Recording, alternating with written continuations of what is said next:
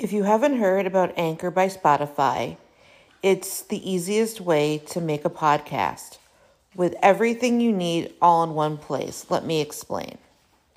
Anchor has tools that allow you to record and edit your podcast right from your phone or computer. When hosting on Anchor, you can distribute your podcast on listening platforms like Spotify, Apple Podcast, and more. It's everything you need to make a podcast in one place. And best of all, Anchor is totally free. Download the Anchor app or go to anchor.fm to get started.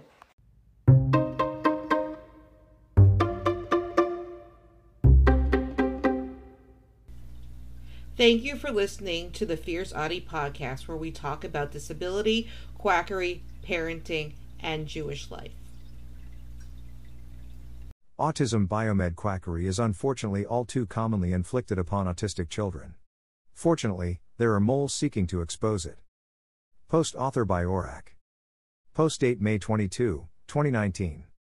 One of the most horrifying forms of quackery is one that is sometimes called the autism biomed movement. It's a movement that I've been writing about since very early in the history of this blog.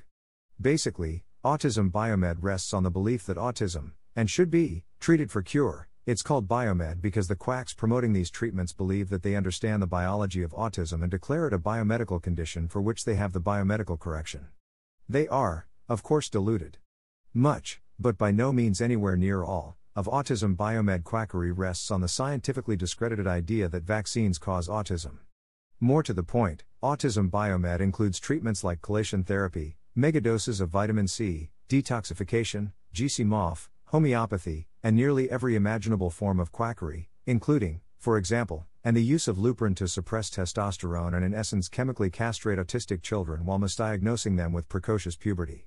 That last one one, of course, originated with autism quacks Mark and David Geier. Autism Biomed franchises quackery and hijacks legitimate research and turns it into quackery. Indeed, there was an organization dedicated to autism biomed quackery that has since morphed into something else. If there's one thing you must understand about autism biomed, it's that its culture is based on the idea that one should try, try, try, and never give up.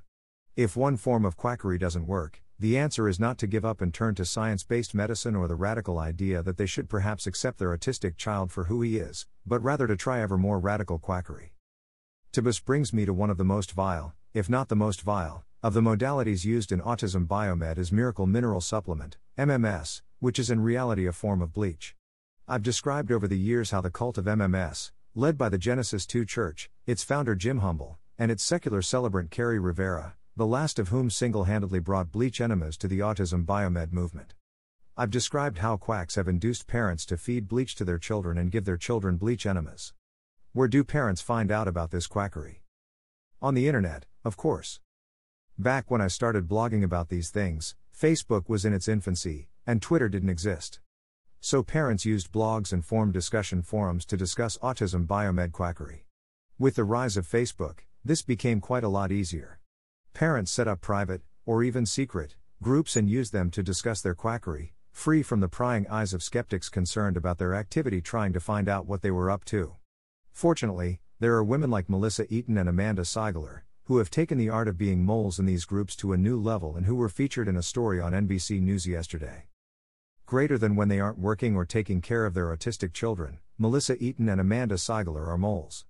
Eaton, 39, a single mother from Salisbury, North Carolina, and Seigler, 38, a mom to six in Lake Worth, Florida, have spent much of their free time in the last three years infiltrating more than a dozen private Facebook groups for parents of autistic kids.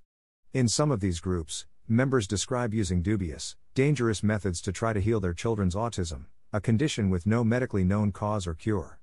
The parents in many of these groups, which have ranged from tens to tens of thousands of members, believe that autism is caused by a hodgepodge of phenomena, including viruses, bacteria, fungal infections, parasites, heavy metal poisoning from vaccines, general inflammation, allergies, gluten, and even the moon.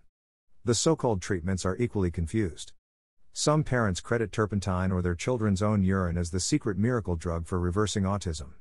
One of the most sought after chemicals is chlorine dioxide, a compound that the Food and Drug Administration warns amounts to industrial bleach, and doctors say can cause permanent harm. parents still give it to their children orally, through enemas, and in baths. Proponents of chlorine dioxide profit off these parents' fears and hopes by selling books about the supposed cure, marketing the chemicals, and posting how to videos. Yes, that's MMS they're talking about, the bleach and the bleach enemas I've been talking about. Basically, Eaton and Seigler pretend to be desperate parents looking for treatments or a cure for their child's autism. Because they actually have autistic children, they are very convincing. After all, the moderators and gatekeepers of these groups are very wary, as they want to guard against just what Eaton and Seigler are doing. They want to prevent skeptics from infiltrating their groups to observe and report on what's happening and what they're discussing. Once in, Eaton and Seigler take screenshots of posts by parents describing subjecting their children to quackery like MMS. They are not the first to do something like this. I've written about what I've learned from previous moles and autism biomed groups before, and it's not pretty. They do, however, appear to be the most dedicated and systematic moles that I've yet encountered. Here are some of the things they've found. Here's one example of a child subjected to autism biomed quackery. Greater than my son is constantly making a gasping sound, posted one Kansas mother who claimed to treat her adult son with chlorine dioxide, according to screenshots shared by Eaton and Seigler.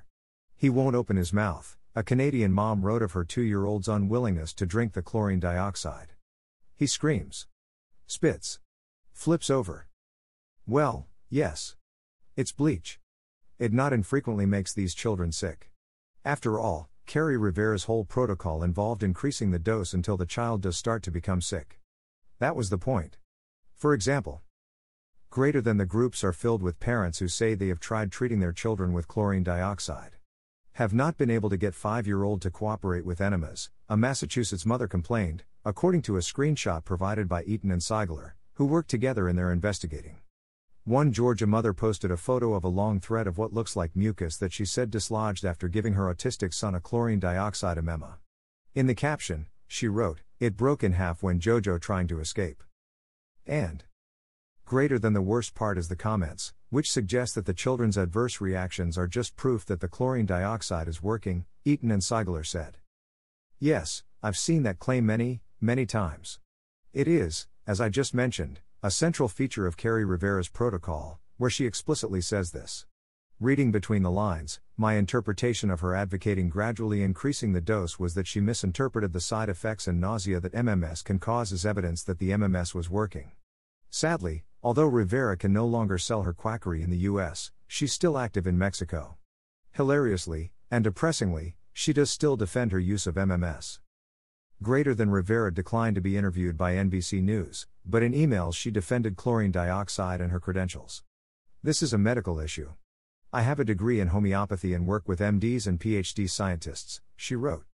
Rivera did not respond to requests for more information about these doctors and the institution that granted her degree.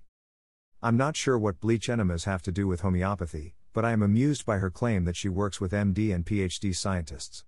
Of course, I'm not surprised that she didn't actually name any of these MD and PhD scientists. As for the long thread of mucus mentioned by the parent, I've discussed this aspect in detail.